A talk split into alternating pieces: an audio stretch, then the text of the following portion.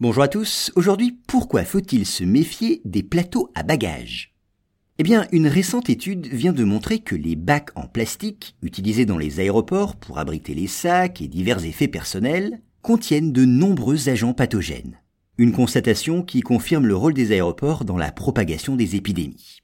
Alors vous le savez, pour limiter les risques d'attentats terroristes, les contrôles de sécurité se sont diablement renforcés dans les aéroports.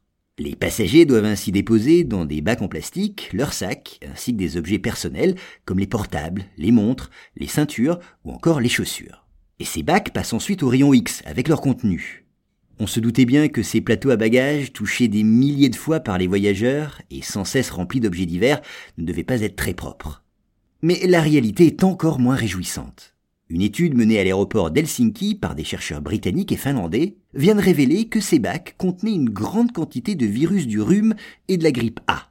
Et la présence de ces germes s'avère même plus importante que celle qui a été relevée sur les lunettes des toilettes publiques de l'aéroport. Donc voilà, les aéroports, ces lieux confinés et surpeuplés où se croisent des milliers de personnes venues de tous les horizons, sont un terrain d'élection pour la transmission des virus. C'est la raison pour laquelle toutes les parties d'un aéroport devraient faire l'objet de mesures d'hygiène préventives, plus rigoureuses.